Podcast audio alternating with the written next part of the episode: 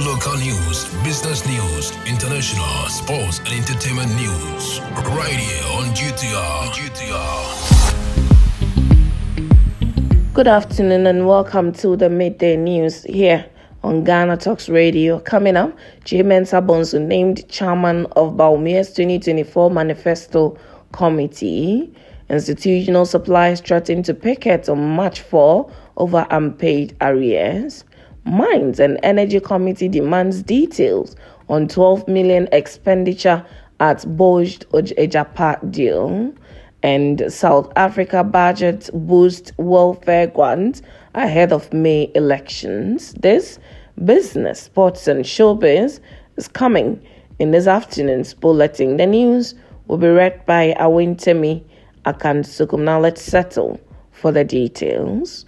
The flag bearer of the new patriotic party, Dr. Mahmoud Bawumia, has constituted his manifesto committee for the 2024 general elections. Osei Kyei Mensah Bonsu, the majority leader who stepped down from his position Wednesday, has been appointed as the chairman of the committee. The committee shall be responsible for undertaking a holistic review of the party's 2016 and 2020 manifestos and engaging all relevant stakeholders to come up with a pragmatic 2024 manifesto. Dennis Miracles Aboagye, Director of Communications for Vice President Dr. Mahmoud Bawumia's campaign team, made this known in a statement signed and issued on Wednesday, February 21, 2024. The Manifesto Committee is further charged to discharge their mandate efficiently and professionally to produce a comprehensive manifesto document that can stand the test of time to address the legitimate concerns and socio-economic challenges of Ghanaians. Now, in another story, the National Association of Institutional Suppliers has scheduled March 4, 2024 to picket at the Ministry of Education. This decision stems from the persistent neglect demonstrated by the ministry in awarding them contracts and settling outstanding debts owed to its members, which collectively exceed 100 million cedis. The association laments the government's failure to honor payments for supplied uniforms, house dresses, and other essentials to various senior high schools over the span of two academic years. Addressing the media, the group spokesperson Emmanuel Aibo indicated their resolution to explore all available avenues to ensure their demands are met. Now, in other stories, the Mines and Energy Committee in Parliament has given the Chief Executive Officer of the Minerals Income Investment Fund, MIIF, Edward Nana Yaw Koranteng, a seven day ultimatum to provide the committee with further details regarding the $12 million spent on the Boged Agyapa royalties deal. He is expected to provide the committee with a document by February 27, 2024. President Nana Dankwa Akufo-Addo ordered the suspension of the Agyapa deal following a public outcry in 2021. Mr. Koranteng, during a Public Accounts Committee sitting Tuesday, disclosed that $12 million was spent on the suspended Agyapa royalties deal. He explained that the amount was expended on the process of issuing the initial public offering on the London Stock Exchange before the suspension.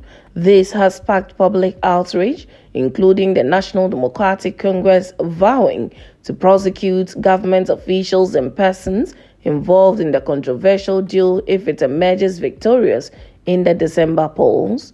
The committee, in a statement signed by Senior Assistant Clerk or Schedule Officer Benjamin Techi Antiedu, dated Tuesday, February 20, explained that the purpose of the request is to guide the select committee on the appropriate steps to take in respect of the allegations. Now, moving to other stories, South Africa's finance minister has boosted welfare payment to more than 18 million people in his last budget ahead of May's general election. The governing African National Congress is facing a tough political challenge as it battles to maintain its outright majority in the 29th May poll. Left wing rival, the Economic Freedom Fighters, has already pledged to double payment to the less well off, but harsh economic conditions leave the government little room for maneuver. Finance Minister Enoch was under pressure to curtail the government's growing budget deficit while also maintaining spending and keeping taxes low in order not to put voters off. The ANC won the 2019 election with 57% of the national vote. Opinion polls suggest that for the first time since it took power at the end of apartheid in 1994, the party's share of the votes could fall below 50% in the upcoming elections.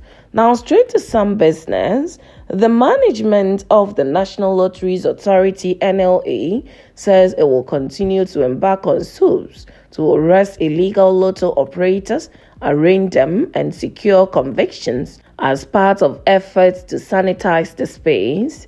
According to the authority, this aggressive move is to ensure that losses made by the government and the NLA to illegal operators are minimized. Speaking to the media on the sidelines of the commissioning of a 10 seater public toilet facility in Koforidua for the people of Anglo Town, the Director General of NLA, Sammy Awuku, said the surge in illegal lottery operations is gradually coming to an end.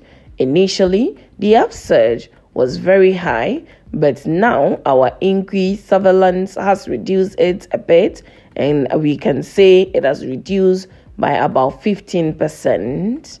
Now, moving to some sports this afternoon, Chairperson of the Black Queens Management Committee, Gifty Oware Mensah, says her comment on the team's unpaid bonuses brouhaha were taken out of context the Berry Ladies FC bankroller has come under immense criticisms after she appeared to justify the rationale behind the delay in the payment of the Black Queens bonuses.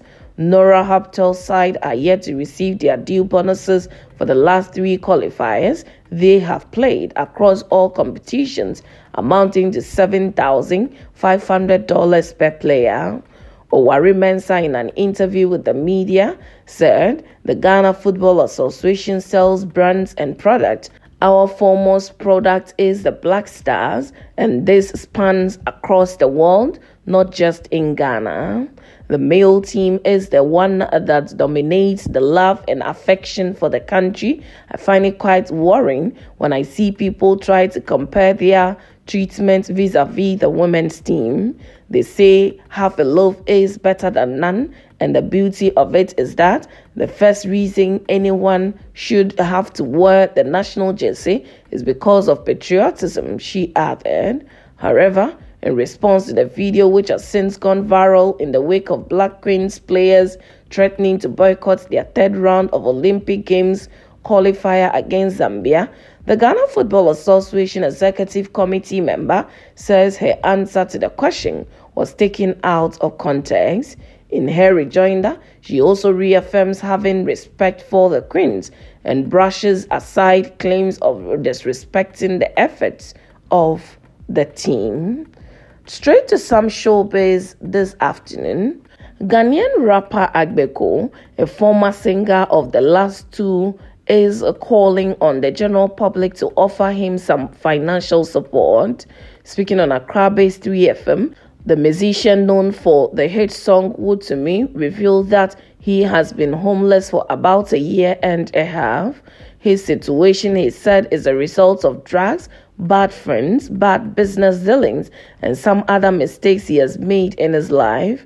The rapper also believes his situation is partly caused by spiritual attacks on his life, Agbeko recounted Hammer, founder of the last two, coming to his aid when he found himself in the police cells due to his multiple brushes with the law. He told the host that these brushes with the law are mostly because of seeking shelter in ghettos where the security agency often inspects. Despite all this, Agbeko said, I wouldn't blame my situation on anyone or industry. I do have issues with people, but those are my personal issues to deal with.